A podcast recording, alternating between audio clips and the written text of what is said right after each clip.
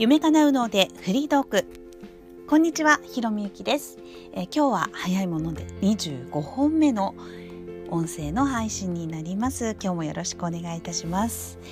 えー、昨日はですねちょうど満月だったんですよね。であの今日のブログにも書いたんですけれども、えーと、昨日はですね私の師匠である杉陽介さんの、えー、瞑想会に参加して、えー、夜10時からまあ、いろいろなことをね、えー、思い浮かべるっていうような、えー、大体30人ぐらい集まっての瞑想会ということだったんですね。はい、えー、まあその瞑想を通じて、えー、満月とかっていう時期にはね、えー、自分の中のこうネガティブな感情っていうものが、えー、あぶり出されるなんていうふうによく言われていますが、まあ、皆さんそういうこと感じたことありますか、まあ、こういう話をするとちょっとスピリチュアルっぽいなっていうので、えー、嫌だなって感じられる方ももしかしたらいらっしゃるかもしれません、えー、実は私もね、えー、そういうような感感覚を持っている一人でした。はい、えー、まあ右脳というとね、えー、やっぱりこの不思議な世界とか、はい、あの超超感覚的だとかね、えー、超能力とかね、まあ、いろいろねそういうオカルトとかね どんどんひどいこといっぱい言われてきてあの昔もね傷ついていたんですけれどもはい。まあそうですね、まあ、私としてはその脳科学心理学、えー、あとは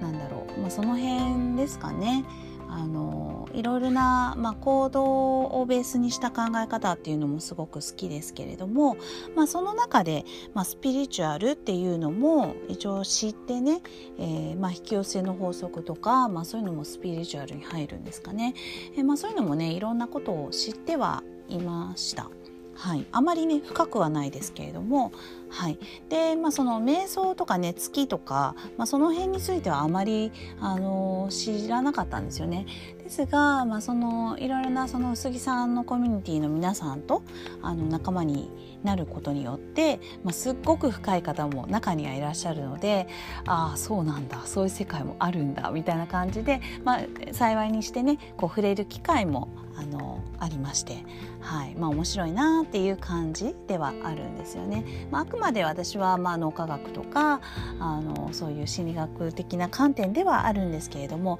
やはりですね最近思うのはその脳科学の世界だとちょっと遅いなっていうスピードが遅いなっていうのは感じますね。やはりあのデータとか証拠とかっていうのってこう出されるまでにちょっとあの時間がかかったりとかそうじゃなければ何もこう伝えられないっていうのがあのありすぎるとですねやっぱりちょっと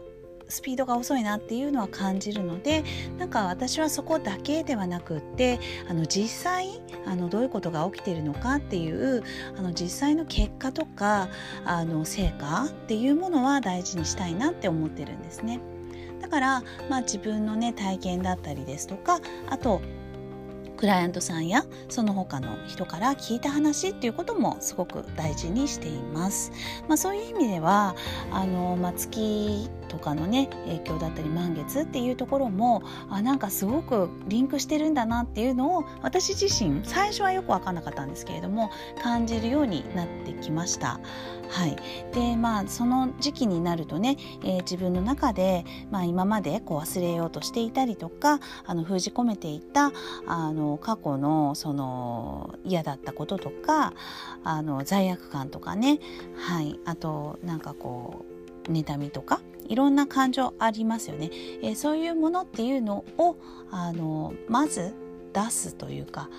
出さざるを得ないような自分のこう思い出すっていうようなあの機会が向こうからやってくるみたいな。あのことがすごくあったりするわけですよね。はい、でまあ勝手にやってくるっていう場合ももちろんありますしなんかそういうね出来事があって、まあ、思い出したみたいなこともあると思いますし、まあ、昨日みたいにその瞑想会をやることによってわざわざそっちの自分の、あのー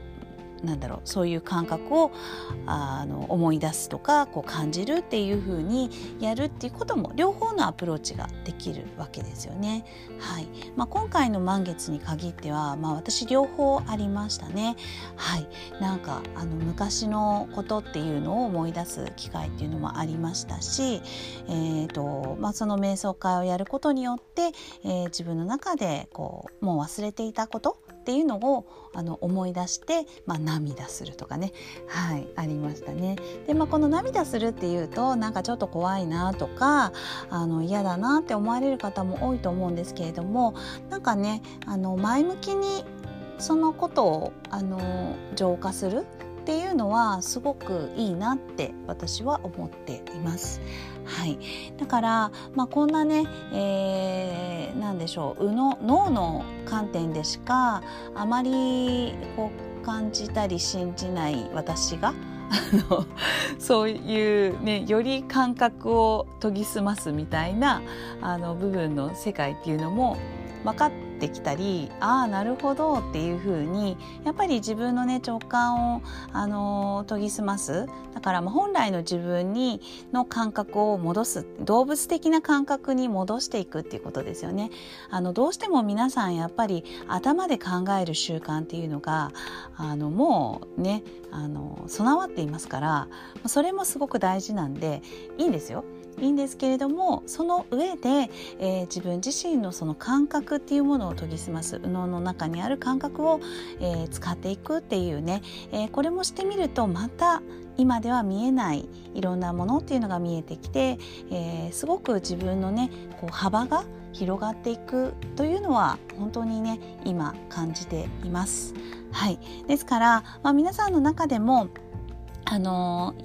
ね、よく言われるのはお子さんが、まあ、寝た時にいつもあのガミガミ怒ってごめんねって思うとか、まあ、そういうなんかこう罪悪感みたいなものを常になんかネガティブイコール罪悪感みたいなねあのあ自分が悪いんだみたいな感じで思う習慣を持たれているママっていうのが本当多すぎるんですよね。はい、だからまあそういうのがすごくいいっていうふうに捉えていただきたいなって思っています。まあ、そういう側面もあるよっていうことをぜひあの皆さんの中に、えー、感じていただきたいなって思いますのでよろしくお願いいたします。はい、まあ、それって実際にどういうことなのっていうのが、あのー、知りたいなっていう方はぜひ LINE の方で、えー何ですか？その個人的なメッセージっていうのも送っていただけたらとても嬉しいです。はい、えー、今日も最後まで聞いていただきましてありがとうございました。